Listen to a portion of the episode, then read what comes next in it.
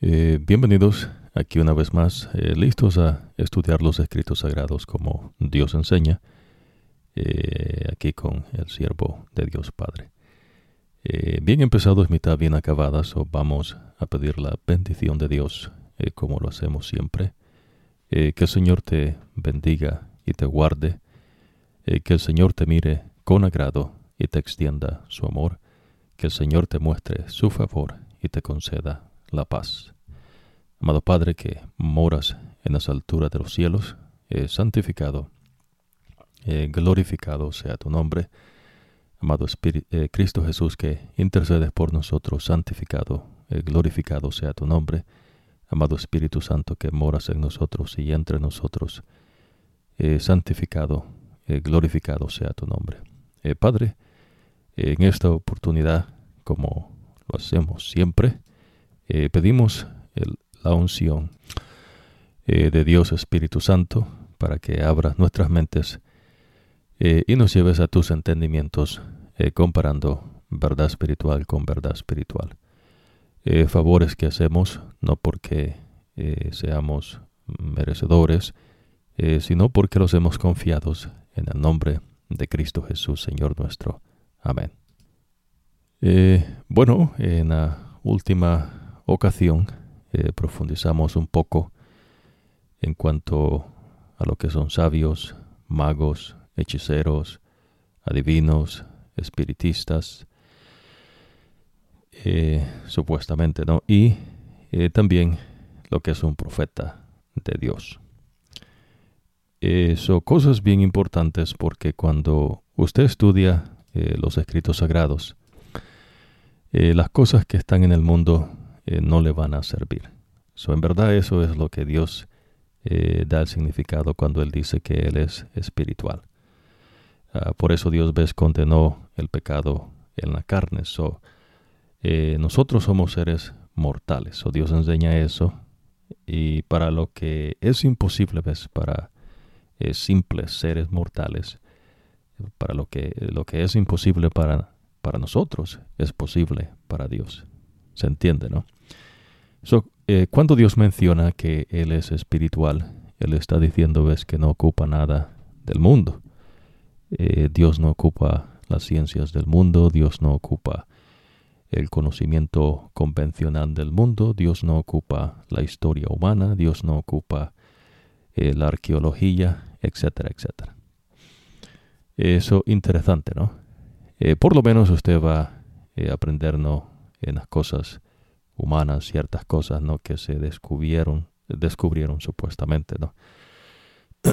Pero que eso es importante, ¿no? Que examine eh, todas estas cosas eh, como Dios enseña. Eso, normalmente, ¿no? Estas cosas que supuestamente han encontrado eh, validan más que todo, ves, de alguna manera, la arqueología y las cosas que el hombre hace. Eso es bien importante esto, es porque eh, el hecho que se encuentre algo eh, así esporádicamente, eh, pues tiene que usarnos su tercer piso, tiene que usar su inteligencia. por lo menos ya usted está aprendiendo, ves que Dios habló y habló por un profeta y que el que escribió un libro es el profeta. Y ese libro se escribió para que usted se memorice lo que Dios dice, es su mensaje, para que no se le olvide, no para que usted lo tenga eh, fresco en su mente constantemente. Eso, eh, no hay cuestión, ves que Dios va a usar eh, una ciencia humana y van a, descubrir algo, ¿no? Que, que, Dios supuestamente pues se le olvidó y entonces escarbaron y lo encontraron.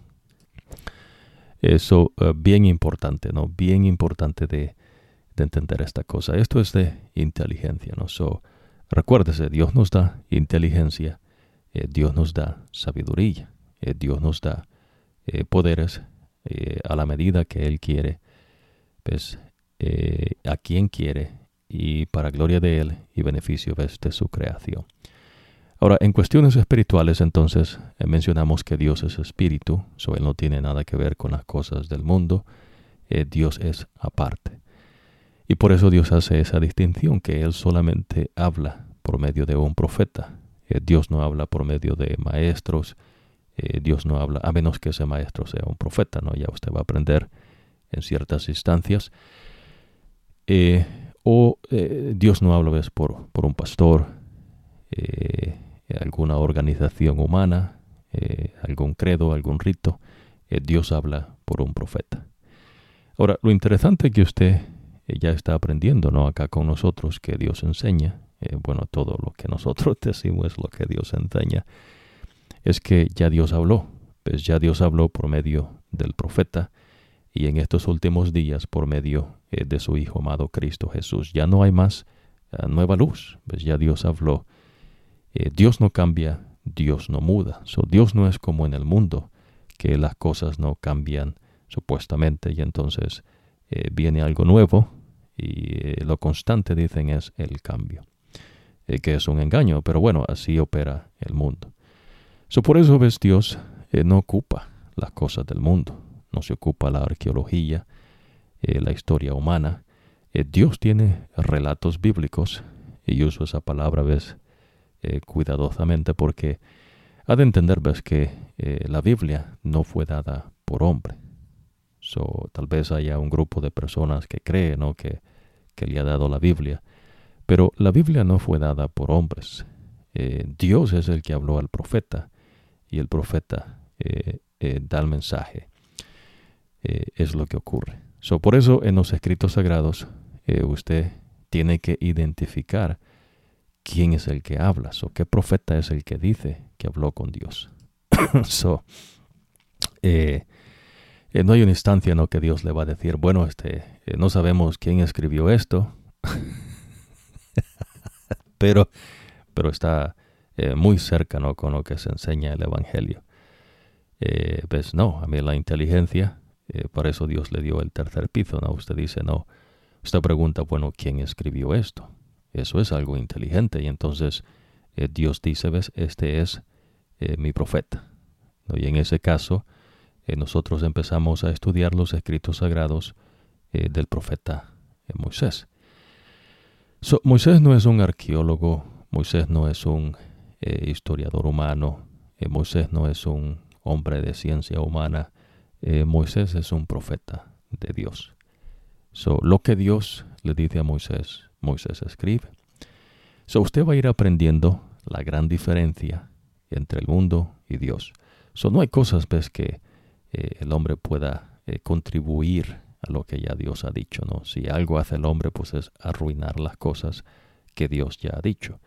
Y en verdad, pues por eso el mundo está como está, porque el hombre, en su afán ves por querer alcanzar lo que no se puede, eh, golpear el viento, eh, entonces ves, eh, se arruinan las cosas. Y el pecado vino a arruinar todo. Ya usted aprendió, ¿no?, que el pecado es la desobediencia a los mandatos de Dios.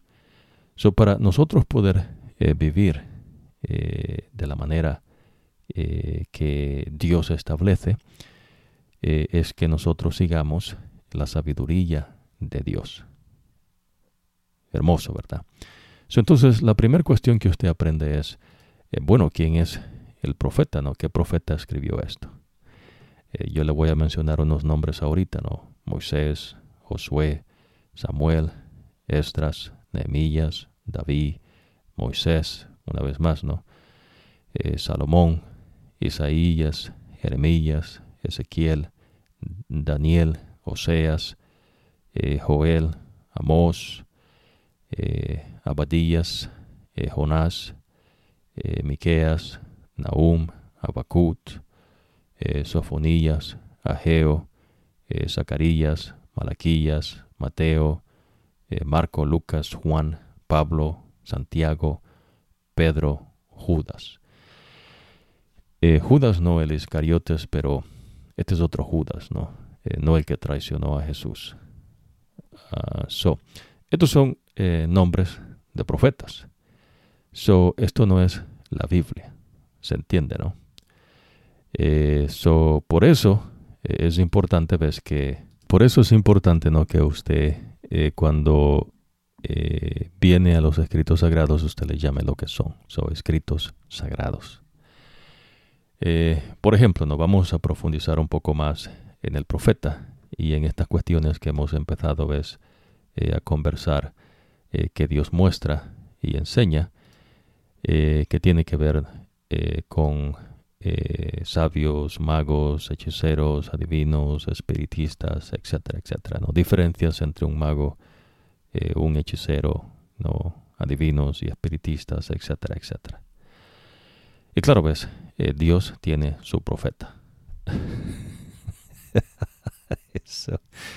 Ok, so, nosotros aprendimos que Dios enseña, ¿no? Que el profeta, entonces, Dios lo trae a la existencia eh, da el mensaje, lo escribe en un libro y lo escribe para que usted eh, se lo memorice y no se le olvide. Eso tal vez en las cosas del mundo eh, siempre hay libros no en cuanto a qué profesión usted tenga, pero eso cambia constantemente, ¿no? Si usted memoriza algo de eso, pues está perdiendo su tiempo porque va a cambiar.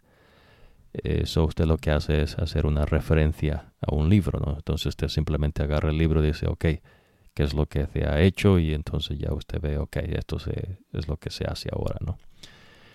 Eh, en la tecnología ocurre eso bastante, ¿no? Eh, mucho cambio en las tecnologías. Eh, en fin. pero en todo ramo, ves, en el mundo ocurre eso. Usted agarra un libro y dice, ok, déjame ver qué es lo que está ahora en día y usted lo hace, ¿no? no es algo complicado, sencillo. Ahora, con las cosas de Dios es diferente. So, Dios no cambia, Dios no muda.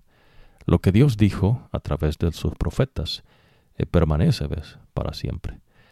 Eso no hay instancia, ¿ves? Donde Dios le va a decir, bueno, este, esto era antes, pero ya no. Eh, a excepción, ¿ves? De cosas que tienen que ver con los rituales. Pero no es que se eh, dejó de hacer sacrificio, ¿ves? El sacrificio perfecto es Cristo Jesús. Pero ya usted va a ir aprendiendo eso, ¿no? So, Dios no cambia, Dios no muda. Eh, es lo que usted tiene que recordarse. los escritos sagrados están para que usted se los memorice. Dios no va a cambiar. Y entonces en su mente usted tiene que tener esa verdad eh, fresca, ¿no? Eh, allí.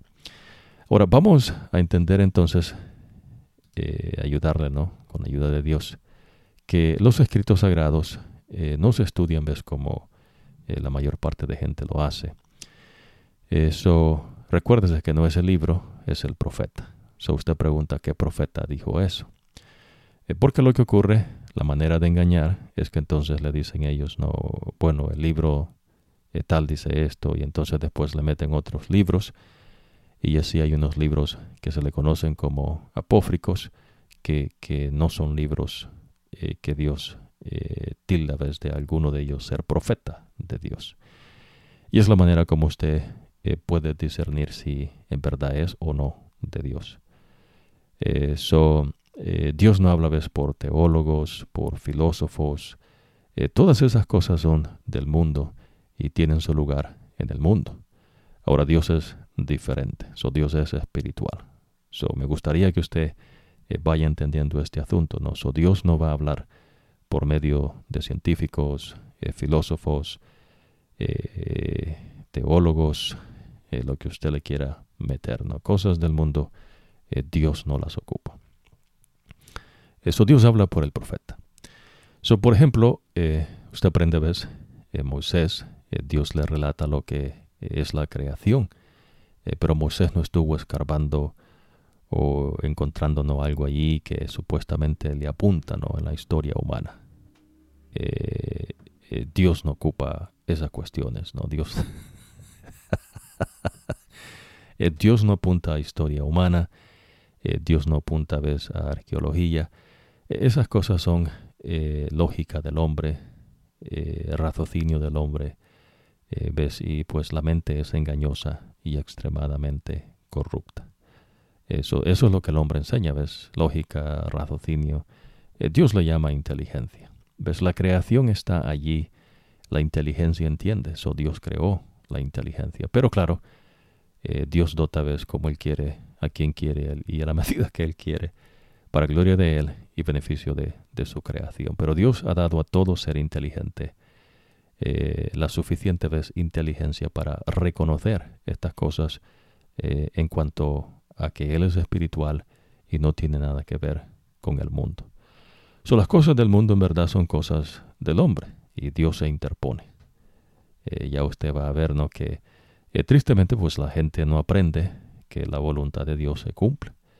Y entonces cuando usted va en contra de la voluntad de Dios, eh, le, va a ir, le va a ir mal. ¿no? Es así. En fin, so, supóngase en los escritos sagrados hay 39 libros, lo que le conoce, se le conoce ¿no? como el, humanamente hablando el Antiguo Testamento, 27 libros en el Nuevo Testamento. Bueno, empecemos con eso, ¿no? No hay Antiguo ni Nuevo Testamento. Eso es eh, la media neurona del hombre, ¿no? Eh, no lo hay. Pues. Lo que hay son profetas.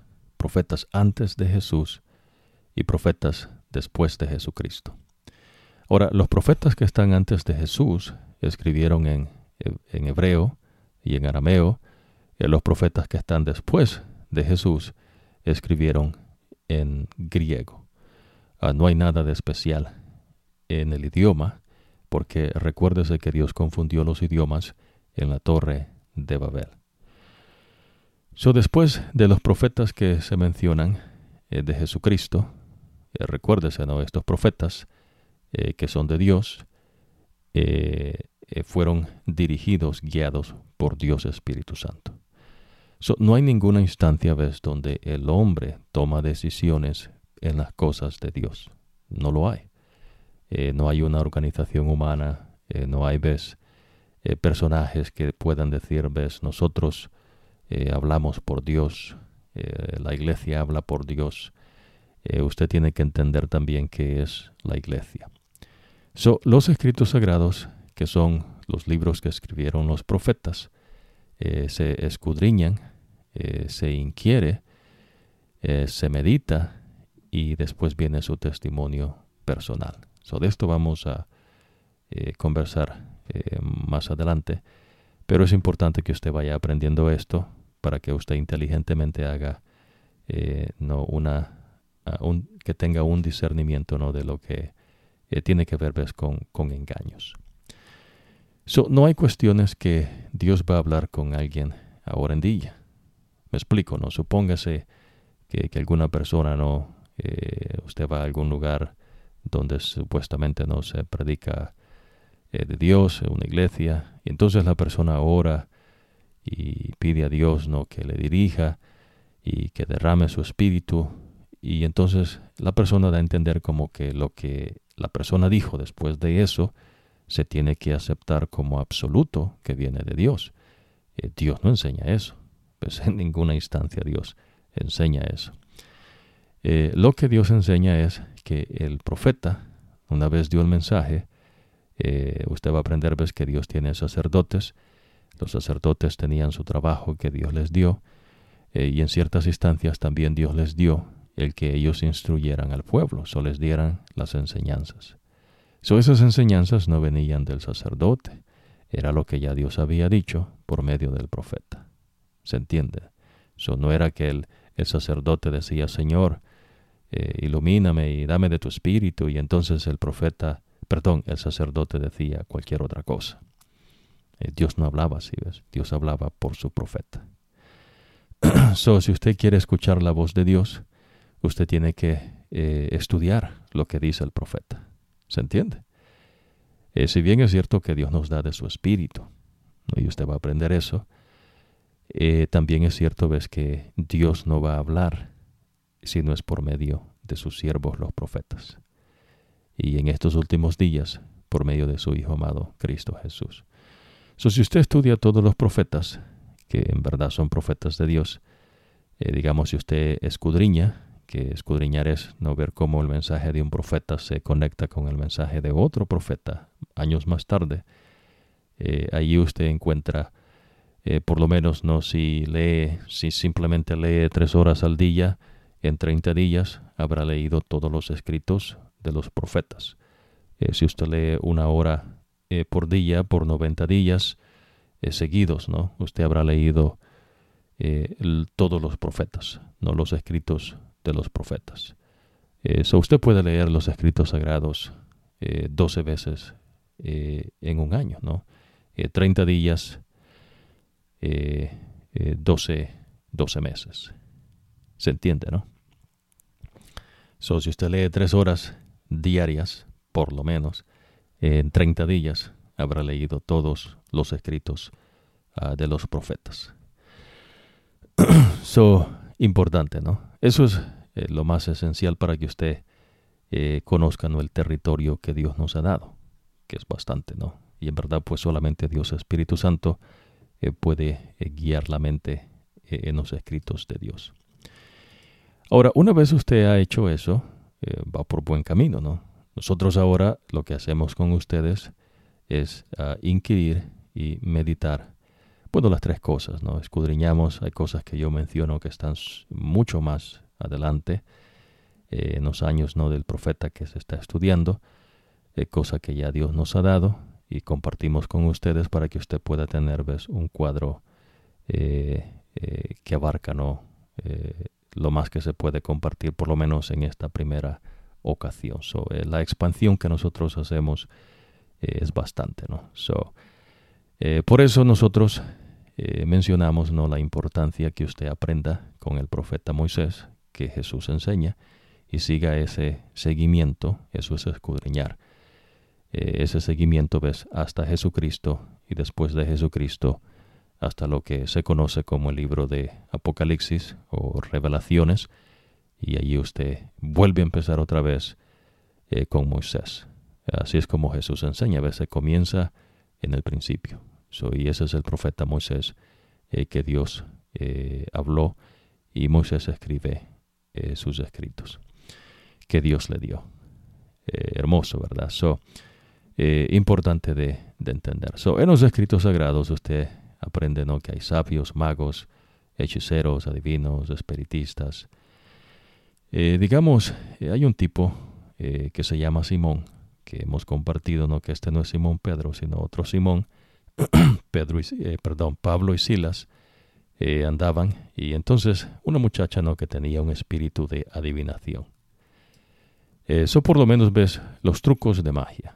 No, los trucos de magia son eso, no trucos, no, no, es simplemente ves una manera de eh, burlarnos eh, los sentidos, ya sea la vista, eh, etcétera, ¿no? son trucos que se pueden explicar, ¿no? Usted puede decir cómo es que se hizo esa cuestión. Pero, digamos, resucitar un muerto no es un truco. sanar una enfermedad no es un truco, ¿se entiende, no? So, la magia a veces es una cosa muy, muy sencilla, eso es simplemente ves un, algo de ilusión, eh, algo ves que tal vez eh, no sea tan, tan obvio y la persona hace ¿no? su, truco de magia, ¿no? y tal vez, etcétera, ¿no? Supóngase en el tiempo que vivimos, eh, los magos ¿no? que hay, en el tiempo de Pablo, en el tiempo de Silas, y mucho antes también ya habían magos. Eso no es algo nuevo, ¿no? por lo menos cuando usted estudia los escritos sagrados. Eh, pero si usted solo oye lo que la gente le gusta decir, ¿no? Y después le meten lo que ellos quieren, eh, pues es una cosa distinta, ¿no? Pero en los escritos sagrados, eh, Dios nos dice, ves, que han habido estos magos, pero que no son personas, ves, que hacen algo que va por encima, ¿no? De las cosas del hombre mortal. So, la magia es eso, ¿no? Algo es sencillo, ves, un truco, ¿no? No tiene nada de, de especial. Eh, ahora, supóngase que haya un mago no famoso. Bueno, en ese tiempo, eh, un mago famoso era eh, Simón. Tenía cautivada a a la gente con su magia, pero la gente sabía a que era magia. Es decir, ves, él no podía sanar enfermedades, echar fuera demonios, resucitar muertos, etcétera, etcétera, ¿no? cosas que los discípulos hacían, pero no de ellos mismos. Ya usted aprendió que es eh, Dios Espíritu Santo que estaba en ellos. Pero no era que Dios Espíritu Santo se posesionaba de ellos, como dice eh, un espiritista eh, que se comunica con los muertos y que llama al espíritu del muerto y se posesiona del cuerpo de esa persona. eso es, eso no es verdad, ¿no? Pero no es así como Dios Espíritu Santo ves trabajaba eh, con los discípulos. So, es una diferencia no muy grande. So, entonces, eh, importante no que usted vaya entendiendo esto. So, este mago, que era Simón, eh, decide no comprar a Dios Espíritu Santo porque él da fe y testimonio que lo que él está viendo no es un truco de magia. ¿Se entiende, no? Es algo que va por encima del entendimiento humano, de lo que Dios nos ha dado. Imagínese, ¿no? Eh, sanar una enfermedad de la nada. Una persona tiene una enfermedad, digamos, alguien que es ciego desde nacimiento y eh, ve, digamos, Pedro, eh, en esta ocasión que iba camino al templo, digamos, estaba un paralítico y entonces el paralítico los ve, piensa que le van a dar dinero y entonces Pedro dice, no, no tengo, ahí andaba Pedro y Juan. Eh, Pedro le dice, no, no tengo oro ni plata, pero lo que tengo te doy. En el nombre de Jesucristo de Nazaret, levántate. Y el tipo se levantó y empezó a caminar y empezó a alabar el nombre de Dios. Eso no es un truco, se entiende, ¿verdad? Eso es algo sobre eh, el entendimiento humano. Eh, no me gustaría usar la palabra natural y ya va a usted entender por qué no. Eh, a eso Dios le llama, ves, las obras de Jesucristo, ¿no? Dios hace, eh, le llaman no milagros. usted va a aprender eso, ¿no? eso. supóngase que también, digamos, los sabios son personas que tenían conocimiento, no digamos, de medicina. digamos, eh, ahora en día usted ve personas ves, que dedican su vida en la medicina, no para traer alivio a las enfermedades que eh, acechan ves, al ser humano. Esos eran sabios de ese tiempo, ves, tenían conocimiento de lo que ahora se conoce ¿no? como ciencias. Eh, cosas ves, que, que ayudan, digamos en el caso de la medicina, usted ve personas ¿no? que dedican su vida a encontrar tal vez eh, tratamientos a diferentes enfermedades y las personas ves se alivian y Dios eh, ves interviene eh, en, esas cuestiones no porque pues ya usted va a aprender ves que Dios tiene cuidado de nosotros a pesar de que el hombre ves le rechaza. So, en una instancia usted aprende de un tipo no que se le conoce como el buen samaritano que es un evento que ocurrió unos ladrones habían golpeado a un hombre y lo dejaron casi medio muerto, el buen samaritano lo recoge y lo lleva a un lugar, eh, cura sus heridas. Con el conocimiento ves que, que se tenía, se entiende, ¿no? Y entonces el hombre se, se recupera. Uh, esos son sabios. Eh, personas ves que tienen tal vez conocimiento también eh, de lo que ahora se conoce como física, matemática, etcétera, etcétera. Eso no es algo nuevo, no es algo no impresionante. Lo mismo la magia o trucos. Ahora, los hechiceros es diferente. Pues los hechiceros eh, podían hacer cosas ves que un mago no podía y un sabio tampoco. Eh, los adivinos también. Digamos, los sabios, los magos y hechiceros no podían hacer eso. Eh, los espiritistas, digamos, habían ciertas personas ¿no? que se les conocía como pitonisas, ¿no? que hablaban con los muertos. en una instancia usted va a aprender ¿no? cuando lleguemos ahí que eh, Saúl eh, desobedece a Dios. Entonces Saúl eh, permite que vivan una de estas pitonisas y él va y busca una de ellas y le pide ¿no? que traiga al profeta Samuel. Ya Samuel había ido al descanso. Ahora ya usted aprendió pues que los muertos nada saben, ni siquiera que están muertos porque eh, ya ellos no tienen más paga de lo que se hace debajo del sol. Es lo que Dios enseña. Eso Dios enseña que una vez la persona muere, el soplo de vida regresa a Dios y el cuerpo regresa al polvo. ¿De dónde iba a llamar esta persona? A Samuel.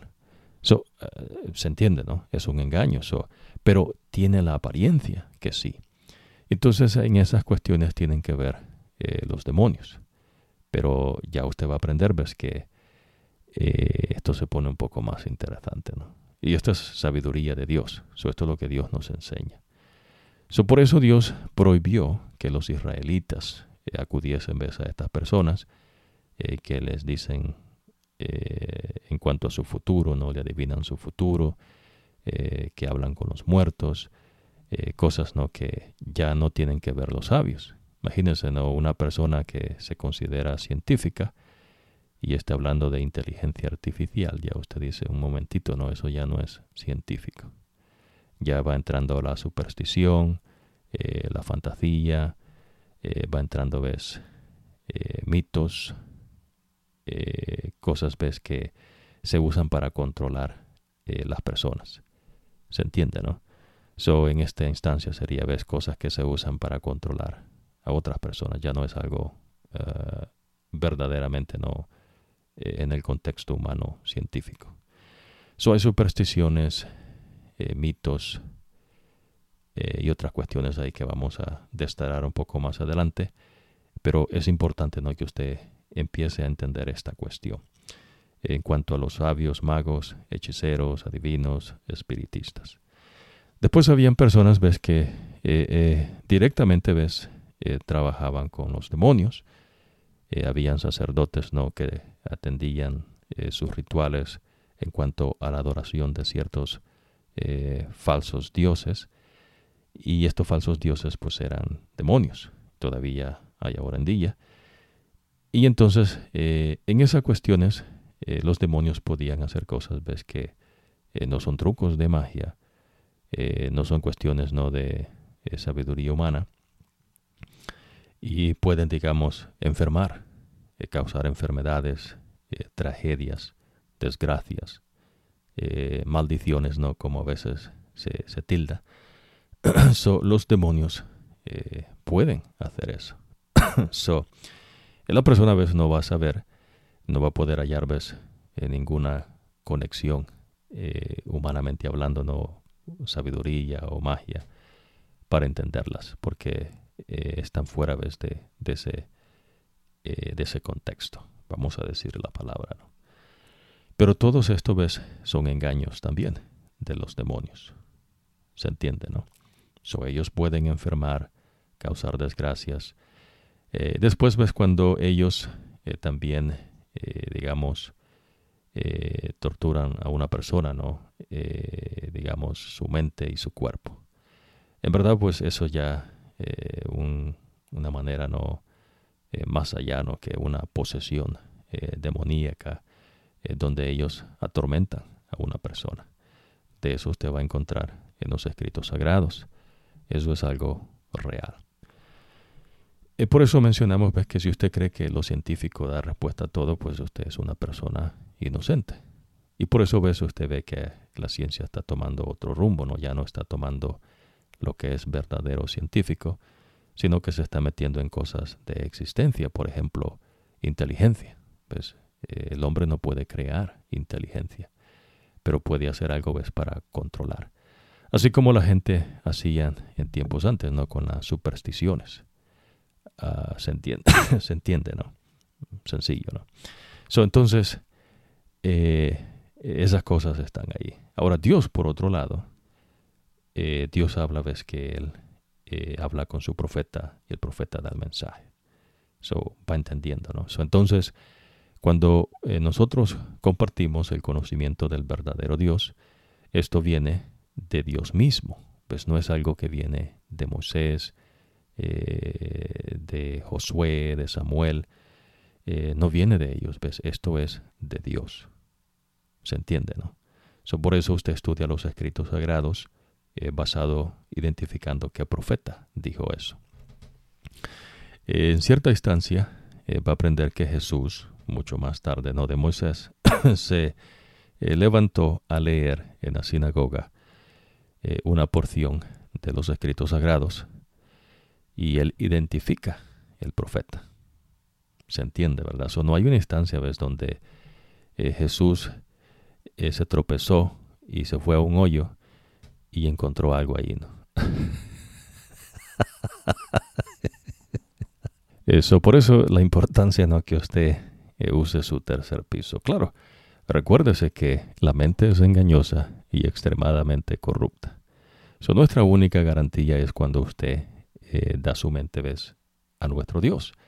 Y entonces Dios, Espíritu Santo, nos da un corazón nuevo, es decir, una mente nueva, y Él habita en nuestras mentes. Es decir, ves, el amor de Dios, es decir, el camino de la justicia, es decir, eh, amor y justicia es lo mismo para Dios. No es un sentimiento, sino que Dios pone en nosotros el querer como el hacer, eh, para que vivamos de, acuerdo a su santa voluntad.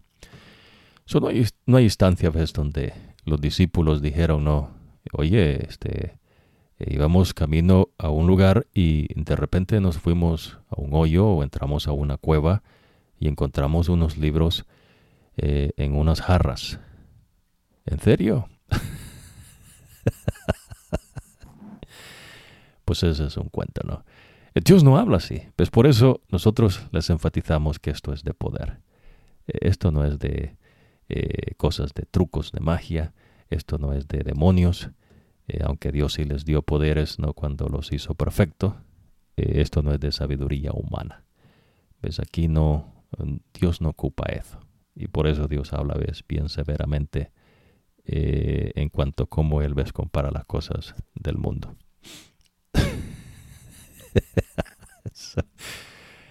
entonces usted identifica el profeta, que es, eh, es, es, indispensable, ¿no? Se tiene que identificar. Eso entonces, eh, no supersticiones, no mitos. En verdad, pues Dios eh, destruye supersticiones, mitos, fantasía, etcétera, etcétera. ¿no? Ahora, eh, eh, siguiente cuestión. Y, la razón por qué lo hacemos acá vez en esta primera ocasión con ustedes es porque ya empezamos a ver en el, a escudriñar los escritos sagrados, inquiriendo y meditando los tres de un solo. ya usted está aprendiendo, ves que Dios está dando eh, la manera como se atiendan ciertas enfermedades. eso, eso es eh, de inteligencia, ¿no? Dios apunta ¿ves? a la inteligencia y Dios le muestra eh, si usted tiene esto, entonces Dios dice es esto y se tiene que hacer esto. Eso es que inteligencia, ¿no? digamos que usted tiene, vamos a usar este ejemplo, ¿no? Imagínese. usted come ¿no? por su boca, no es algo nuevo, ¿verdad? Esperamos que, no sé, usted se admire dijera, no, oye, se, come por la boca, ¿no? Eh, pero también usted eh, habla, ¿no? Tiene su boca. Eh, ahora, la comida cuando usted la masca en su boca y se lo traga, va a parar al estómago. ¿Verdad que no, no va a ningún otro lado? Eh, ya. entonces, eh, por eso Jesús eh, apela a veces a nuestra inteligencia, porque Él lo hizo a usted inteligente. claro, ves, por cuestión del pecado, pues el hombre descendió más bajo que los animales, porque por lo menos los animales usted los ve y entonces el hombre hace cosas, ves, que son más terribles que los animales. claro, los animales salvajes actúan, ves, como Dios les puso por cuestión del eh, del pecado, Dios tuvo que tomar eh, cartas en el asunto. Ahora, cosas interesantes, ¿no? Ahora, eso recuérdese, estamos, eh, eso estamos, ¿no? En, esa, ah, en ese discernimiento. So, alguien le dice que va a orar y el Espíritu de Dios va a pedirnos que, que venga sobre él o ella. Y entonces le empieza a decir cosas que ya Dios no ha hablado. Pues esa es una persona, es un farsante, no, no es alguien de Dios. Y por eso Jesús advierte, ves que vendrían muchos falsos profetas en su nombre y vendrían también falsos cristos. ¿Ves? ¿Se entiende? ¿no? Entonces Jesús está apuntando a su inteligencia. Eso por eso usted la importancia ves que usted conozca eh, lo que Dios enseña. Y es lo que nosotros estamos compartiendo con usted que Dios enseña. So, si bien es cierto que todos somos iguales delante de la presencia de Dios. Dios es el que determina y designa ¿no? cómo se hacen las cosas. Y la manera como Dios lo hace, ves, no se puede cambiar. me explico, ¿no? Digamos, Moisés es un profeta de Dios. nadie más puede decir, que es profeta de Dios porque en ese tiempo el profeta que Dios tenía era Moisés. Se entiende, ¿no? Eh, hermoso, hermoso, ¿no? Pero Dios entonces eh, apela a su inteligencia. nosotros hemos compartido, por ejemplo, ¿no? Como usted ora. Eh, usted no ocupa, ves, la intercesión de ningún hombre. no ocupa ninguna organización humana, ningún supuesto sacerdote. usted se confiesa sus pecados con Dios. Eso es entre Dios y usted. Eh, Dios le va a enseñar cómo hacer eso. Dios le va a enseñar, ya hemos compartido, ves cómo usted ora también. So usted se dirige a Dios Padre, hace su oración, eh, pide y da gracias en el nombre de Jesucristo. Eh, así, ¿ves? ahí no puede pedir en el nombre de, de nadie más. Delante de Dios Padre, Dios solamente ves acepta a Jesús.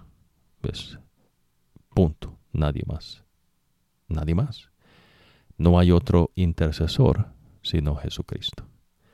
El mediador entre el hombre y Dios no es un sacerdote. Eso es un engaño. Dios nunca enseñó eso. ¿no? Eh, inclusive, ya usted va aprendiendo ¿no? que lo que Dios les dio es de Dios, no es ni siquiera del pueblo de Israel. So, el hecho que alguien sea eh, descendencia no hebrea no quiere decir que tiene algo especial, ¿no? No, ves, esto viene de Dios. Todo esto lo dio Dios. ¿Se entiende? Lo que ocurre después es que eh, los israelitas rechazan a Dios. Y aún en ese rechazo que tienen con Dios en su misericordia, eh, Dios le dice a Samuel, escribe las leyes que yo les di, y dáselas al rey, no para que vivan de acuerdo a esa sabiduría. ¿Se entiende, no? Y eso no cambia y eso no muda. Pues, eh, después surgen ¿no? entre los hebreos eh, muchos problemas porque pues ellos siempre se iban de la presencia de Dios, pecaban delante de Dios, Dios en su amor y su misericordia, ¿no? su compasión, los aceptaba pero los castigaba para que recapacitaran y regresaran a él. Y una vez estaban con él, entonces eh, Dios volvía a darle su misma sabiduría. no era que Dios decía, bueno, eh, después de cierto estudio que hemos hecho, ¿no? Social, eh, supuesto psicológico, pues vamos a intentar esto de otra manera.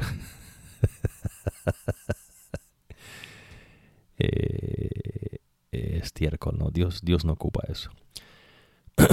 Yo sé que es, eh, puede ser duro pero así es como Dios lo muestra. So, cómo usted lo reciba no es entre Dios y usted, pero es la manera que Dios compara.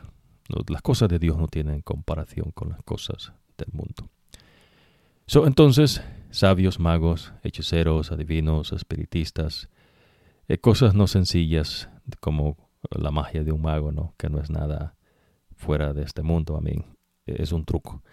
Eh, los sabios, no la gente estudia, hace su mejor esfuerzo para encontrar, eh, eh, digamos, en la medicina alivio ¿no? a las dolencias de enfermedades. o en las ciencias humanas, no, la física, matemática, etcétera, etcétera. La hechicería, hay hechiceros ahora en día, brujos, brujas, eh, adivinos, no personas que eh, adivinan ¿no? cómo le va a ir el día de acuerdo a los astros, si Plutón se cruzó con Júpiter y de repente no se le apareció algo allí, ¿no? claro, pues son, son engaños, ¿no? Eh, pero sin embargo, ves, los adivinos, que sí en verdad tienen conexión con los demonios, y otros espiritistas que sí tienen conexión con los demonios, eh, que pueden mandar eh, maldiciones que enferman y ocurren no tragedias, sí, eso sí hay. Pero no es algo ves que tiene que ver eh, de la persona, sino que son los demonios que hacen esa cuestión. Ahora, en las cosas humanas, también usted tiene ¿no? personas que son escritores, personas que son, digamos, científicos ahora en día, que son los sabios ¿no? del tiempo que se habla en los escritos sagrados. personas, digamos, de cosas que no son científicas, pero que no tratan de entender lo mejor que pueden. Eh, no sociología, no criminología, cosas ¿no? En, ese ámbito, que no son científicas, ¿no? pero que eh, tratan de usar ¿no? Algo científico, pero pues, en verdad no, no se puede. ¿no? Ya usted va a aprender por qué. Ahora después el arte, eh, digamos, no tantas cosas que hay en el arte ahora en día, ¿no? Imagínese alguien es un gran pintor y pinta un cuadro y entonces eh, pues uno prefiere mejor ir donde está lo que Dios hizo, ¿no? En fin, eh, digamos, eh, si bien es cierto que encuentra poesía en los escritos sagrados, no es la poesía, ¿no? Como en el mundo. escritores, literatura, etcétera, ¿no? Dios no tiene escritores, nada de eso. Dios tiene profetas. Dios habla por el profeta. So, si usted quiere escuchar la voz de Dios, tiene que escuchar lo que dice el profeta. Pues Dios no se le va a aparecer a usted. Eh, Dios no va allí no y decirle, bueno, mira, vine porque pues eh, tú me has estado pidiendo que aparezca acá, ¿no? y, lo decimos este vez de esta manera eh, para despertar su mente, ¿no? Dios no, no, no lo va a hacer. Ya Dios habló, ¿ves? Por el profeta. ¿Se entiende, no? Ahora, también hay manera para que usted aprenda a diferenciar eh, si un profeta en verdad es profeta de Dios o es un charlatán eh, o es una persona, ¿ves? Que pues quiere engañarles. O recuérdese, el único que le puede decir eso es Dios mismo, pues no es usted. Ah, y entonces por eso nosotros compartimos el conocimiento del verdadero Dios. No parte de mi ministerio que soy yo que Dios me ha dado. Y por eso, ves, eh, profundizamos y expandimos eh, en los escritos sagrados, eh, los escritos de los profetas, que ya Dios habló. Y en estos últimos días, ves, Dios habló por medio de su Hijo amado, Cristo Jesús. Hermoso, ¿verdad? So, importante, ¿no? la historia humana no es veraz no se sabe. Eh, imagínense, ¿no? Personas que, por ejemplo, ¿no? Eh, usted aprendió que José paró en Egipto, fue a dar a Egipto, eh, porque ve sus hermanos lo vendieron como esclavo. Se supone que usted quiere encontrar algo fuera de los escritos sagrados. ves, ahí están, recuérdese, los demonios. Y vamos a, profundizar en eso más adelante, pero eh, lo que estamos eh, diciendo que Dios enseña es que usted solamente tiene que mantenerse dentro de lo que Dios ha revelado. Lo demás, ves, eh, no cuenta, no es de Dios. Y si no es de Dios, no es verdadero. Pues Dios es verdad. Y poco a poco usted va a ir aprendiendo ¿no? qué es eso cuando Dios dice que Él es verdad. so, vamos eh, a, a mencionarnos también, eh, so mencionamos que no son escritores, que es una cosa no importante. Eso, tres cosas, ¿no? lo verdadero que Dios dice, las falsedades y las cosas, ¿no? De que tienen que ver con lo del mundo. so Dios, Dios no ocupa las cosas eh, del mundo. Eh, en verdad, pues Dios nunca las ha ocupado. Claro, cuando Dios dice el mundo, eh, no se está refiriendo, ¿ves? digamos, a la tierra, sino a lo que el hombre hace. Y aquí en este, en este mundo también están los demonios. Eh, por eso mencionamos, ves, que si usted cree que lo científico le puede contestar todo, pues usted es un inocente. Lo científico está limitado, ves, por el entendimiento humano. Cuando alguien le quiere decir, ves, que hay inteligencia artificial, ya eso es una superstición, ves. es simplemente, ves, una manera de controlar. Así como las personas supersticiosas, ves, controlan a un grupo de personas. Imagínense que alguien le dice una superstición, ¿no? que si toca, digamos, ese palo que está allí, eh, le va a caer una maldición. Y entonces el palo no tiene nada de maldición, ¿no? Pero, pero es una manera de controlar, ¿no? Es decir, eh, supongamos que eh, la persona quiere, ¿no? Que no vaya usted allí, pero que se mantenga en cierto lugar. Entonces le va a dar superstición para eso y pues eso es no la inteligencia artificial, ¿no? Básicamente es una superstición, manera vez de, controlar. Lo es. En cuestiones ves verdaderas científicas, eh, encuentra, digamos, en la medicina. Hay gente que dice, eh, bueno, está esta, esta, dolencia, vamos a estudiar cómo se puede traer alivio. Y ellos no están ahí, ves, eh, haciendo mm, otras cosas. Pero claro, ves, la superstición se mete en todo. Por eso ves entre los sabios.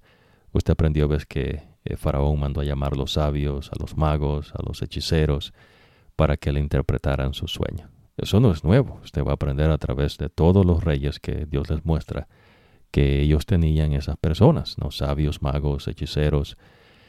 Eh, si uno no tenía, el otro tenía, ¿no? Y entonces eh, Dios enseña, ves, que esas cuestiones Él no las ocupa pues Dios no ocupa nada de eso. Eh, ni siquiera ves la supuesta ciencia humana, porque acuérdese, esas cosas son del hombre. Ah, claro, pues el hombre es inteligente. Por ejemplo, no imagínese usted encuentra un animal salvaje que está herido. Ninguno de ellos ves, busca traer alivio al que está herido. O el animal que está herido va a irnos a buscar algún alivio. Eventualmente ves, el animal va a morir. ¿Se entiende? No? El ser humano Dios lo creó inteligente. o ellos dicen, ¿no? ¿qué es lo que tienes? Vamos a ver. Eso no es algo nuevo, ¿no? Y por eso ves, eh, lo que son sabios eh, siempre han habido eh, magos, hechiceros. So, es bueno que usted se vaya familiarizando con esto porque eso no cambia, ¿ves? Todavía está ahora en día. So, el pecado, dice el hombre, quiso ser un Dios. Y usted ve eso constantemente en el mundo. ¿no? Personas que se levantan eh, trayendo supuestamente no soluciones a todos los problemas. Y en verdad lo que hacen es crear más problemas, ¿no? que es lo que Dios le va a enseñar a través de los escritos sagrados. So, eh, eh, tercer cosa ¿no? que vamos a profundizar un poco más. So, Dios establece un pueblo. So, esto es bien importante también. ¿no? Eh, el único pueblo que Dios ha establecido es el pueblo hebreo. Y usted aprendió, ves que los hebreos son descendientes de Abraham y de Sara. Y usted aprendió que Dios sacó a Abraham y Sara de la ciudad de Ur, que está cerca de ahí de Irán. No es en Irán, pero cerca de Irán. Entonces eh, Dios llamó a Abraham y a Sara, no, pero en verdad Dios llamó a Abraham y pues Sara se vino con Abraham, ¿no? Y Dios los trajo ves, a los que se conoce ahora como el Medio Oriente. Y en esa zona Abraham tuvo que ir a Egipto cuando hubo cierta hambruna.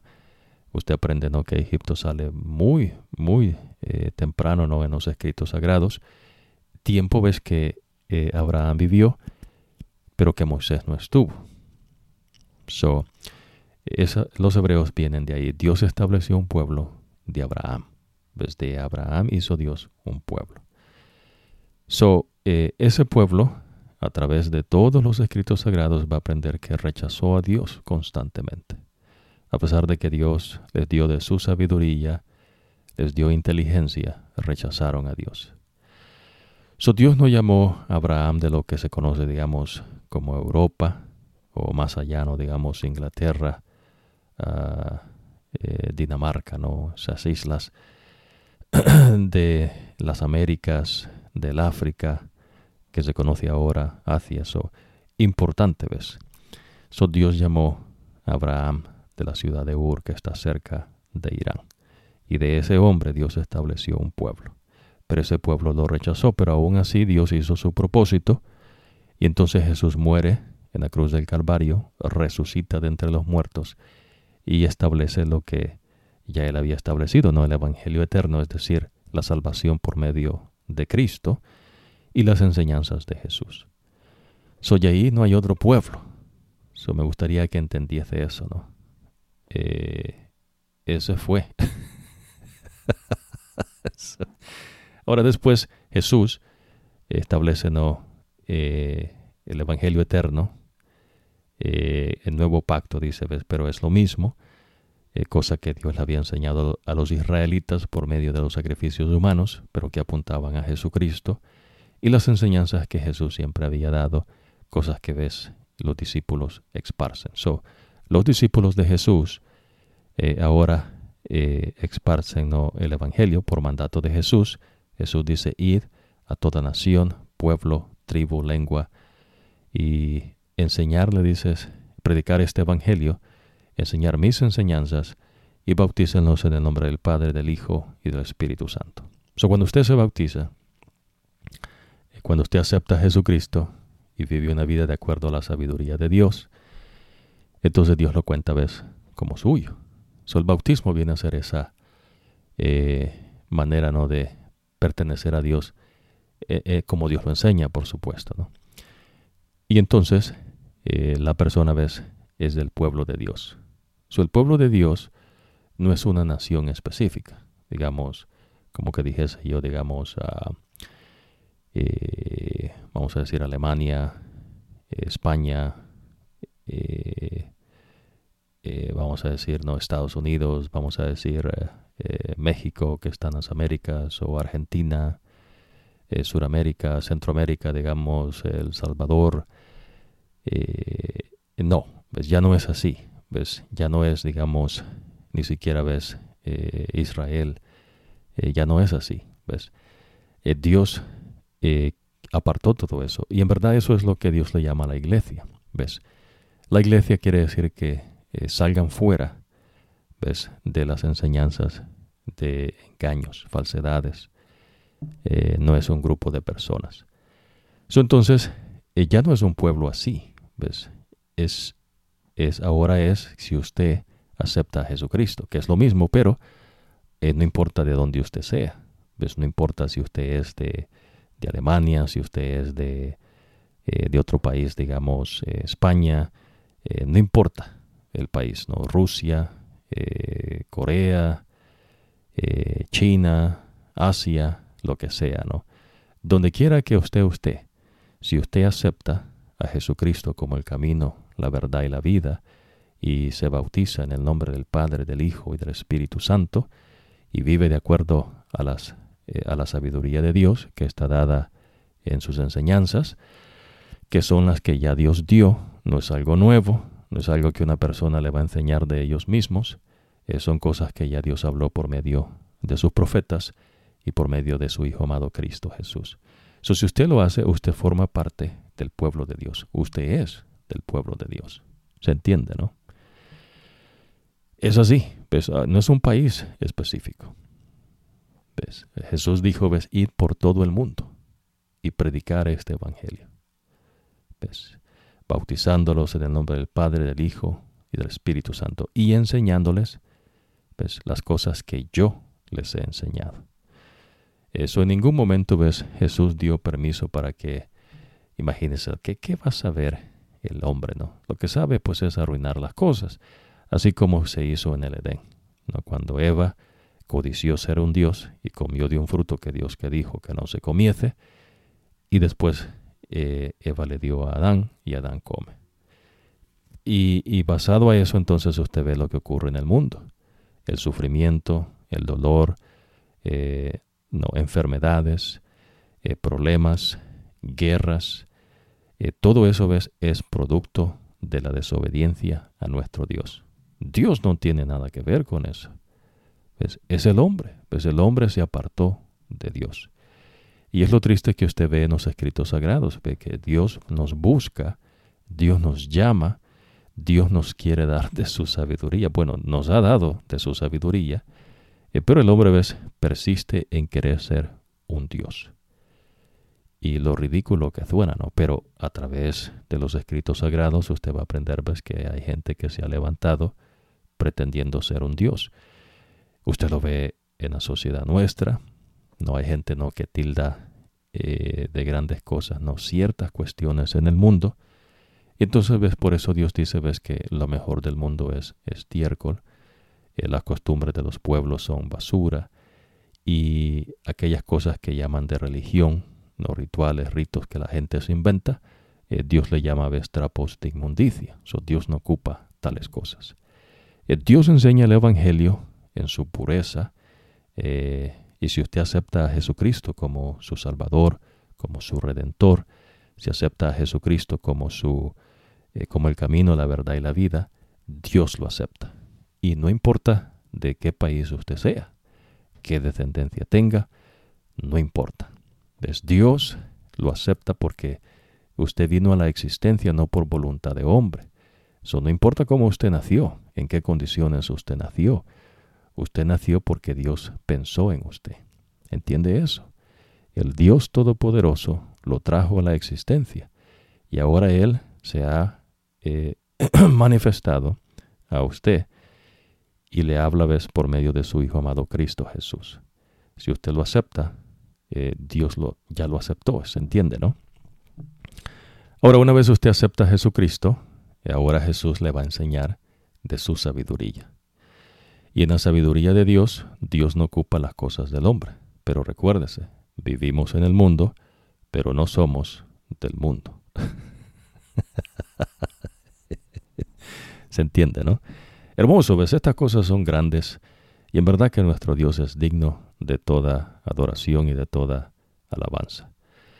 Pero entonces es importante, ves, eh, nosotros empezamos a destarar estas cuestiones eh, que Dios enseña para que usted no sea engañado. ¿Ves? La única seguridad que nosotros tenemos, salvaguarda, es que usted viva de acuerdo, aún así dice Jehová. Eh, Dios no cambia, Dios no muda. Ahora en día ves como en los tiempos de los israelitas, habían religiones. la religión es un invento del hombre. Pero en estos cultos de religiones que se menciona, eh, tenían que ver los, los demonios, ¿no? culto a demonios.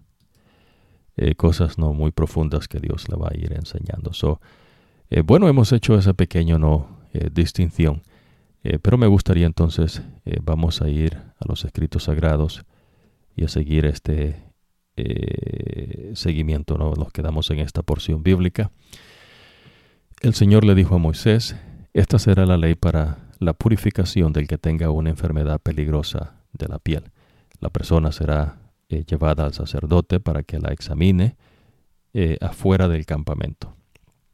Si se ve que la enfermedad ha desaparecido, entonces el sacerdote le ordenará al que se ha curado que traiga dos aves puras, eh, un pedazo de madera de cedro, tela roja y un hisopo. El sacerdote mandará matar a una de las aves y derramará su sangre en una olla de barro eh, con, agua fresca. Eh, luego tomará el ave viva, eh, la madera del cedro, la tela roja y el hisopo, y los mojará con la sangre del ave muerta sobre el agua fresca. Rociará la sangre siete veces sobre el que está siendo purificado de la enfermedad de la piel. Lo declarará puro y en un sitio al aire libre eh, dejará libre al ave viva. Se entiende, ¿no? Eso es un sacrificio de, cura, de curación. So, Dios cura, so, la persona está limpia y es una manera inteligente de apuntar ves que la persona está pura.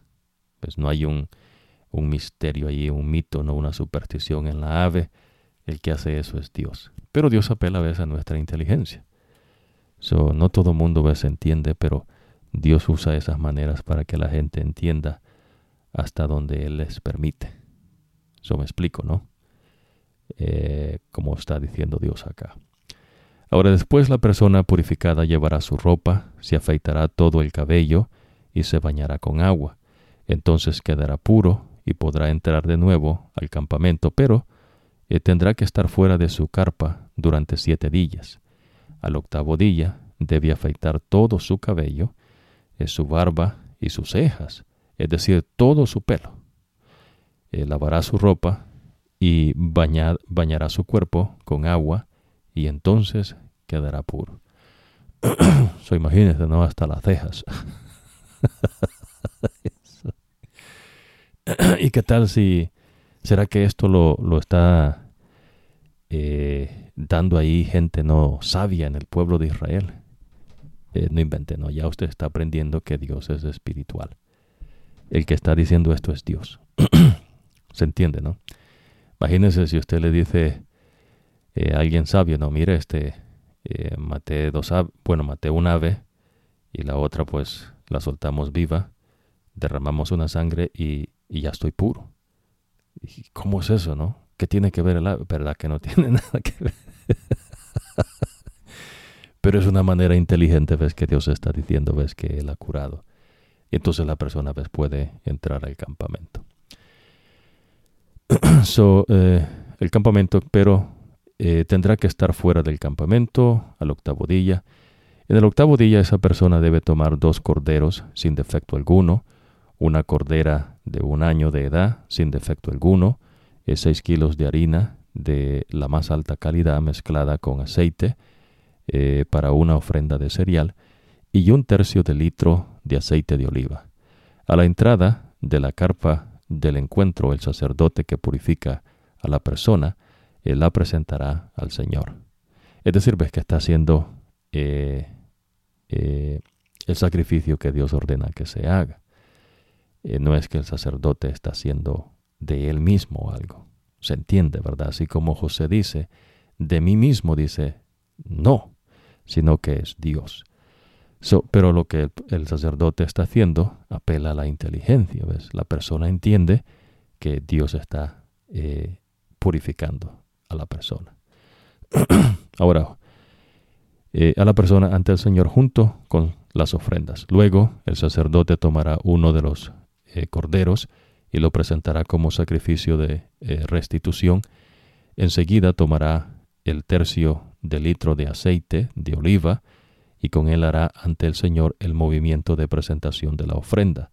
Después matará al cordero en el sitio sagrado donde se, se degüellan los animales eh, para los sacrificios por el pecado y para los sacrificios que deben quemarse completamente. El sacrificio de restitución es como el sacrificio por el pecado, será para el sacerdote, es muy sagrado. El sacerdote tomará parte de la sangre del sacrificio de restitución y la pondrá en la oreja derecha, en el pulgar de la mano derecha y en el dedo gordo del pie derecho de la persona que se va a purificar. Luego el sacerdote tomará parte del tercio de litro de aceite de oliva y lo echará en la palma de su mano izquierda. Untará su dedo eh, derecho con el aceite de su mano izquierda y con ese dedo rociará aceite ante el Señor siete veces. De lo que queda en la palma de la mano del sacerdote, él untará, untará perdón, aceite en la cabeza del que se purifica en el pulgar derecho y en el dedo gordo del pie derecho, es sobre la sangre del sacrificio de restitución. El resto del aceite que queda en la palma de la mano eh, del sacerdote será puesto sobre la cabeza eh, de quien está siendo purificado, y así el sacerdote eh, lo purificará ante el Señor. luego el sacerdote hará el sacrificio por el pecado para purificar a la persona. Después de esto, se degollará al animal del sacrificio que debe quemarse completamente y el sacerdote lo presentará en el altar junto con la ofrenda de cereal y así purificará a la persona. Pero si, perdón, pero si, eh, pero si quien va a ser purificado es pobre y no puede pagar tanto, entonces traerá un cordero como sacrificio de restitución, el cual se ofrecerá con el movimiento de eh, presentación de la ofrenda. Eh, esta será una ofrenda para purificarlo. La persona además traerá dos kilos de la mejor harina mezclada con aceite como ofrenda eh, de cereal junto con un cuarto de litro de aceite de oliva y dos tórtolas y dos palomas, las que pueda pagar. Una será para el sacrificio por el pecado y la otra será para el sacrificio que debe quemarse completamente. Al octavo día traerá estas ofrendas para su purificación y los entregará al sacerdote a la entrada de la carpa del encuentro ante el Señor. Luego el sacerdote tomará el cordero del sacrificio de restitución y el aceite de oliva y hará ante el Señor el movimiento de presentación de la ofrenda. Y luego degollará al cordero y usando parte de la sangre eh, del sacrificio, la untará en la oreja derecha, en el pulgar derecho y en el dedo gordo del pie derecho del que se purifica. El sacerdote derramará parte eh, del aceite en la palma de su mano izquierda y con el dedo derecho rociará aceite ante el Señor siete veces. El resto eh, del aceite que queda en la palma de la mano del sacerdote, él lo pondrá en el óvulo de la oreja derecha, en el pulgar del dedo, ah, en el pulgar derecho y en el dedo gordo del pie derecho, eh, del que se está siendo purificado sobre la sangre del sacrificio de restitución. El resto ah, del aceite eh, que queda en la palma de la mano del sacerdote será puesto eh, sobre la cabeza, sobre la palma de la mano, sobre la cabeza del que está siendo purificado. y de esta manera el sacerdote lo purificará ante el Señor. Y luego el sacerdote presentará una de las tórtolas o palomas según lo que la persona haya eh, podido ofrendar. Una será para la ofrenda de purificación y la otra para el sacrificio eh, del que eh, debe quemarse completamente junto a la ofrenda de cereal. De esta manera el sacerdote purificará a la persona ante el Señor. Esas son las leyes respecto a las personas con enfermedades peligrosas de la piel que no puedan pagar los sacrificios usuales de purificación. Eh, el, Señor les dijo a Moisés y Aarón, ustedes van a recibir en propiedad la tierra de Canaán. So recuérdese, ¿no? Canaán. Eh, cuando la ocupen, eh, se pueden dar el caso de que yo haga que salga moho en alguna de sus casas. Esto es interesante, ¿no? So la gente dice, no se sabe, no, no se entiende. Ya, eh, Dios, Dios es el que hace, ¿no? Eh, ¿Qué dice el Señor acá? se puede dar el caso que yo haga que salga moho. Entonces el dueño de la casa irá y le dirá al sacerdote, he visto en mi casa algo que parece moho. Entonces el sacerdote ordenará que saquen todo lo que de la casa eh, antes de que él vaya a examinar el moho. Si ellos hacen esto, lo que está dentro de la casa no se volverá impuro. Luego el sacerdote irá a examinar la casa, observará el moho, y si éste consiste de puntos verdes o rojos que parecen eh, profundos en la superficie de la pared, entonces el sacerdote saldrá y clausurará la casa por siete días. ¿Salió por casualidad así el moho? No. ¿Quién estaba haciendo esto? Dios. Y hay razón, ¿no? El sacerdote volverá a examinar la casa el séptimo día. Si el moho se ha extendido, entonces el sacerdote ordenará que eh, quiten las piedras eh, que tengan moho y las tiren fuera eh, de la ciudad en un sitio impuro.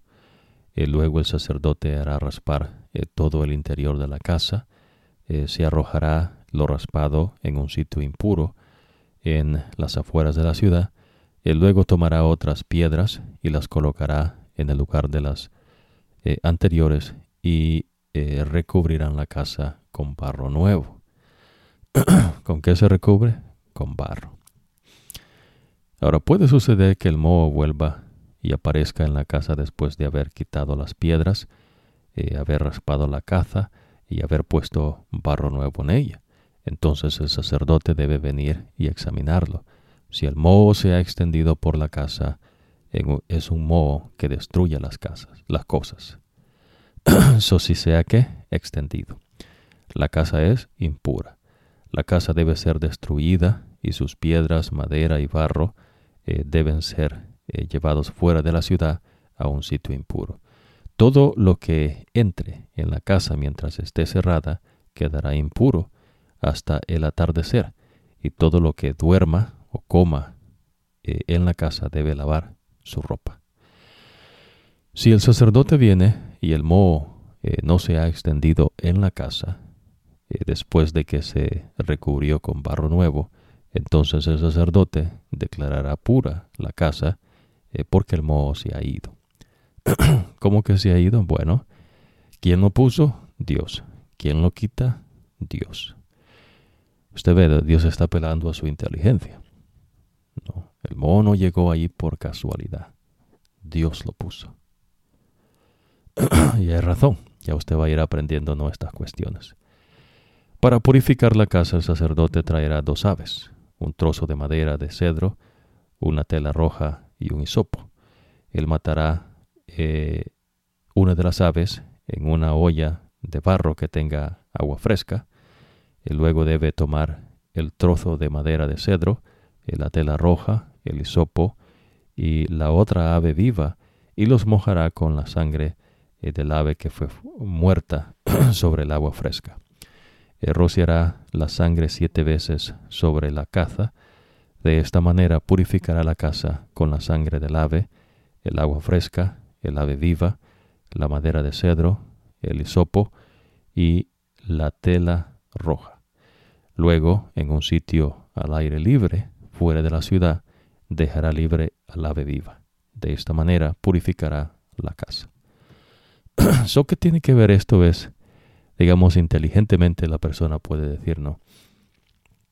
Que es inteligente y entonces eh, se encierra, ¿no? En algo, digamos, que tiene que ver eso con el moho. bueno, lo que tiene que ver es que Dios puso el moho ahí. Es Dios hizo. Dios causó que saliera el moho. Y ya va a aprender por qué, ¿no? So, y Dios lo quita. Pero entonces Dios le está enseñando, ves que eh, en el eh, sacrificio de estas de estos animalitos, Dios hace pura vez el lugar, ves, donde viven estas personas. ¿Se entiende, no? so, en cierta instancia usted va a aprender que Dios habla mucho, ¿no? En cuanto a las cosas de que tienen que ver con la tierra. Eh, Dios dice, ves, la tierra es maldita por causa del hombre, por el pecado, usted va a ir aprendiendo. en esta instancia está hablando de la casa. So, una casa donde la gente vive. ¿no? Eh, su tienda, ¿no? digamos, están en el desierto, ¿no? pero eh, aquí está hablando ¿no? casas de barro. Dios está dando esas leyes, se entiende, ¿no? por eso cuando se estudian los escritos sagrados, eh, uno tiene que entender el contexto en que Dios está hablando. Mencionamos esto, ves, para eh, más adelante, ves, eh, Dios Espíritu Santo le va a recordar. esas son las leyes para toda enfermedad peligrosa de la piel, para el moho en la ropa o en las casas y para las llagas o manchas. Esas leyes enseñan que hacen eh, que hacen, eh, perdón, esas leyes enseñan qué hacer cuando las cosas son puras o impuras. Y lo que hay que hacer en cuanto a una enfermedad de la piel. So, ¿Por qué? Porque el que cura es quién? Es Dios. ¿ves? y también va a aprender ves, que el que trae la enfermedad es Dios. Interesante, ¿no? Ah, bueno, vamos a hacer una eh, pausa acá. Eh, después sigue otra cuestión que Dios habla acá en cuanto a enfermedades ¿no? del hombre. so, eh, vamos a, eh, a, compartir eso más adelante. So, bien importante lo que cubrimos en esta ocasión. Eh, estaremos no profundizando más en la próxima ocasión en cuanto no a las cosas del mundo, las cosas no que tienen que ver con los demonios, las cosas de Dios. O Dios es espiritual y los que le buscamos tenemos que buscarlo en espíritu y en verdad. Eh, por eso eh, nosotros mencionábamos eh, en muchas ocasiones anteriores la importancia que hay ves, en cuanto a los designios de Dios. por ejemplo, ves ahora usted está aprendiendo que en Cristo Jesús es el que establece de su pueblo. Dios estableció al pueblo de Israel por medio de Abraham. Dios entonces rechazó ves, a los israelitas ya que lo rechazaron a él y ahora Dios esparce su evangelio, pero también eh, dentro de los israelitas hubieron muchos que creyeron a Jesucristo. Eh, digamos, eh, los apóstoles todos son judíos, no son de, de otros pueblos. En fin, no. Eso entonces, esa cuestión Dios la deja clara. a veces no las personas en el tiempo que usted vive aprenden a hacernos ciertas distinciones en cuanto a los pueblos. Eh, Dios también, y usted va a aprender de eso, ¿no? Pero la distinción que Dios hace tiene que ver eh, cómo se conduce la gente, es la manera de la gente de vivir. Eh, el israelita de aquel tiempo se conducía con la sabiduría de Dios. Claro, ves, ellos rechazaron la sabiduría de Dios y tristemente ves, el culto a los demonios y entonces Dios los castigó, los perdonaba, volvían hacia Dios, volvían a apartarse de Dios, eh, Dios los castigaba, pedían perdón a Dios, Dios los perdonaba y seguían ¿no? con, su sabiduría de Dios. Pero Dios no cambiaba lo que ya les había dicho, ¿ves? Lo de Dios es eterno. Dios, Dios no cambia, eh, Dios no muda. Eh, ahora, en los designios de Dios, por eso usted aprende en la creación, ¿no? digamos, en el aspecto de una persona usted ve que hay diferencias.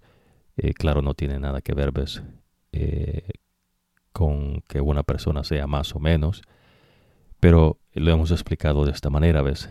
Eh, en la creación de los seres celestiales que Dios creó a su imagen y semejanza, usted aprende, ¿ves? Que hay querubines, serafines, ángeles de luz, y hay otros seres celestiales que ya usted va a ir aprendiendo en los escritos sagrados. Pero los seres de luz son los que están allá al final, ¿no? que están más lejos de Dios. Eh, los querubines son los que están más cerca, los serafines después. El querubín está inmediatamente no debajo del trono de Dios y los serafines vuelan pues, eh, encima del trono de Dios. Y usted ve la diferencia que Dios hace con ellos, que tienen que ver pues, con su apariencia. El serafín tiene seis alas, eh, es un ser poderoso. El querubín es un ser celestial que excede en poder, tiene cuatro alas. Su serafín es más veloz ¿no? que el querubín. Eh, dentro de los serafines y los querubines, Dios ha dado honores, no rangos. Pero entre más cerca está el serafín, claro ves, volando eh, en el cielo de Dios, más el honor que Dios le da. Y el querubín entre más cerca de Dios, eh, más el honor que, se le da. So, Lucifer era un querubín cubridor, o sea que estaba más cerca de la presencia de Dios, y también era un ser de luz, eran los dos. So, él no era un serafín y un querubín, él era un querubín y un ser de luz. Eh, fue así como se le presentó a Jesús en el desierto, es como un ser de luz, un ser celestial de, luz. Eh, un, ser celestial de luz. Eso, eh, en cuestiones de designios, Dios es el que establece eso. Ahora, me gustaría compartirle, ves que Dios creó al hombre para ocupar los puestos de los seres celestiales ves, que se rebelaron en contra de Dios. por eso Dios habla, ves, que el propósito de salvación fue establecido desde antes de la fundación del mundo. Eh, a Dios no agarró esto por sorpresa, ¿no? Que el hombre pecase. Eh, ya Dios había visto, ves, todas las cosas. Interesante, ¿no? Pero entonces, ves, usted va a ocupar un puesto de esos seres celestiales si es que usted acepta a Jesús como el Salvador, eh, su Salvador no es su Redentor. Claro, el que hace esos designios es Dios. por eso hay una diferencia, ves, en el aspecto eh, de personas, no de diferentes pueblos. Eh, por lo menos usted aprende en los escritos sagrados, ya aprendió, ¿no? Que desde Adán hasta Abraham y de Abraham hasta José. José no el que se caza con la Virgen María. Eh, en ninguna de esas instancias, ves, eh, Dios hace una diferencia en el hombre, es decir, no, eh, sino en cuanto al idioma. Dios dice que confundió el idioma y entonces la gente se apartó. Los que hablaban el mismo idioma se fueron uno por un lado, otros por otro, etcétera, etcétera. pero Dios enseña, ves, en cuanto a sus designios. Ahora, Dios es el que decide esta cuestión. Pero mencionamos eso, ves, para que usted no se haga de ideas y conceptos como en el mundo, ¿no? que a veces las personas se hacen para poder eh, controlar. Eh, por lo menos usted va a aprender con los babilonios, que es el primer eh, reino que Dios dice ¿no? en su profecía que da a Daniel. Y después vienen los medos y los persas, después de los medos y los persas vienen los griegos, después de los griegos vienen los romanos, y después quedan cosas de los romanos y el barro, pues, pero no se pueden mezclar. en esa instancia, ves, Dios enseña que un pueblo cree que es superior a otro pueblo, ¿no? que son gente con eh, que se creen mejores ¿no? que otros pueblos. Eso no es nuevo. Sin embargo, ves, eh, Dios eh, no enseña así. Ahora, lo que Dios sí enseña es que todo ser creado que Él crea a su imagen y semejanza le da de su semejanza, ¿no? de su imagen. Pero Él dota a cada ser, es decir, Él le da poderes a cada ser, sabiduría y inteligencia, y de acuerdo a su sabiduría, y entre más cerca estás el ser de Dios, eh, más honor le da a Dios. Por eso ves, Él enseña, ves que el querubín es el que está más cerca de Él, y el serafín, no sigue después. De por último están los seres celestiales de luz. So, usted va a ir aprendiendo esto, ¿no? So, esta es la sabiduría de Dios, no es eh, eh, las cosas de la gente que llega a creer cosas que pues ellos mismos han deducido eso, ¿no? Como la gente que se da sus propios títulos y reconocimientos de lo que ellos mismos han hecho. Se entiende, ¿no? So, de igual manera Dios tiene esa cuestión. So, Dios es eh, muy severo en, esa, en ese aspecto. ¿ves? Por eso a, los israelitas mismos, eh, Dios le dice, ves que de todos los pueblos, ellos eran los más insignificantes. Imagínense, ¿no?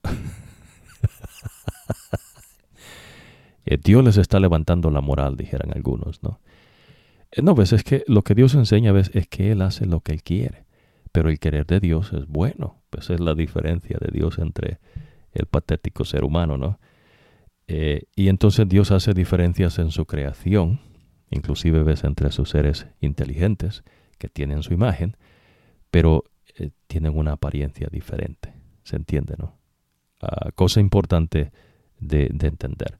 Eh, por eso Jesús, ves, cuando él andaba en su tiempo, eh, que Jesús nace de una mujer hebrea, ha de entender, ves, que la apariencia de Jesús no era de una persona de allá de lo que se conoce como Europa o Inglaterra o del África o de Asia ves, tenía la apariencia ah, de la gente, ves, que eh, venía de esa ciudad, ¿no? De Ur, eh, Medio Oriente, después, ¿no? Que se mueven. Y entonces, pero los seres humanos, ves, eh, son seres humanos. Y entonces, usted ve ahora en día, ¿no? En el tiempo que vive, hay diferencias en apariencia del ser humano.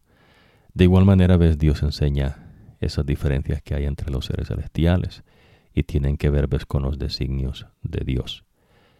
¿Se entiende, no? Mencionamos esto, ves, porque después vamos a ir aprendiendo, ya que usted está teniendo un discernimiento de lo que son, ¿no? Eh, sabios, magos, hechiceros, adivinos, eh, no espiritistas, demonios. Entonces usted va a ir aprendiendo, ves, engaños que el hombre se crea, eh, que tiene que ver, ves, con sentirse superior a otros seres.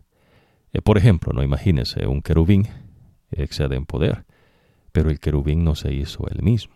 So, el querubín no puede decir que él es el que excede en poder. Es como Dios lo hizo al querubín. ¿Se entiende, no? Ahora, Lucifer era un querubín que excede en poder, pero también era un ser de luz, que son los últimos que están más lejos de Dios, los que Dios les dio menos honores. Pero no quiere decir que ellos sean menos que el querubín, pues porque el que creó el querubín creó también a los seres de luz. Lo que ocurre es que Dios en sus designios así hace su creación. Pues usted no puede decir que, que eso no está bien, ¿no? que hay que ser equitativo. Usted no entiende esta cuestión, ¿ves? Por eso Dios está enseñando, ¿ves? En la apariencia del ser humano, la apariencia, ¿ves? Tiene que ver con los designios de Dios. ¿Se entiende, no? Eh, eso, eh, cosas que Dios enseña. Y usted va a ir aprendiendo eso poco a poco. por eso Jesús, ¿ves? No tiene de una eh, parentela, ¿ves? De, de Europa o de Inglaterra o del África o del Asia, ¿no? Eh, no, no, no es así. Eh, pero esas son cosas importantes, así como es importante identificar, Dios dice, su pueblo, como Él lo establece, porque el pueblo de Israel lo establece Dios, no se establece en ellos mismos. Eh, el Evangelio eterno, el pueblo de Dios que ahora Él establece, lo establece Dios, no el ser humano. Y ahora todos en el mundo tenemos acceso a Cristo Jesús. Pero primero Él vino a los de su casa, a los hebreos. Pero los hebreos lo rechazaron. Pero repetimos, muchos de ellos creyeron a Jesucristo después que Jesús, Jesús resucitó y se eh, predicó el Evangelio. Hubieron judíos que creyeron. Pues, y si usted no eh, se le olvida, pues los, los discípulos eran judíos, ¿no? Pablo, Pedro, Juan, todos ellos eran judíos. Eh, los profetas de Jesús, los profetas eh, antes de Jesús eran todos judíos. ¿ves? Y esta gente venía de dónde?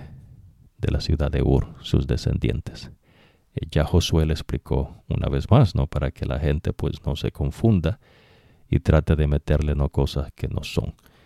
Porque la mente es engañosa y extremadamente corrupta no importa de dónde usted sea, de qué pueblo, hay salvación en Cristo Jesús. Y Dios le está dando de su sabiduría para que usted viva en este mundo, pues, de la mejor manera, hasta que Dios venga por segunda vez y entonces nos, perdón, nos arrebate en el cielo y nos lleve eh, con Él eh, a la patria celestial. Y claro, ves, después Jesús regresa una tercera vez y va a crear unos cielos nuevos y una tierra nueva. Eh, Dios les bendiga y los vemos en la próxima ocasión.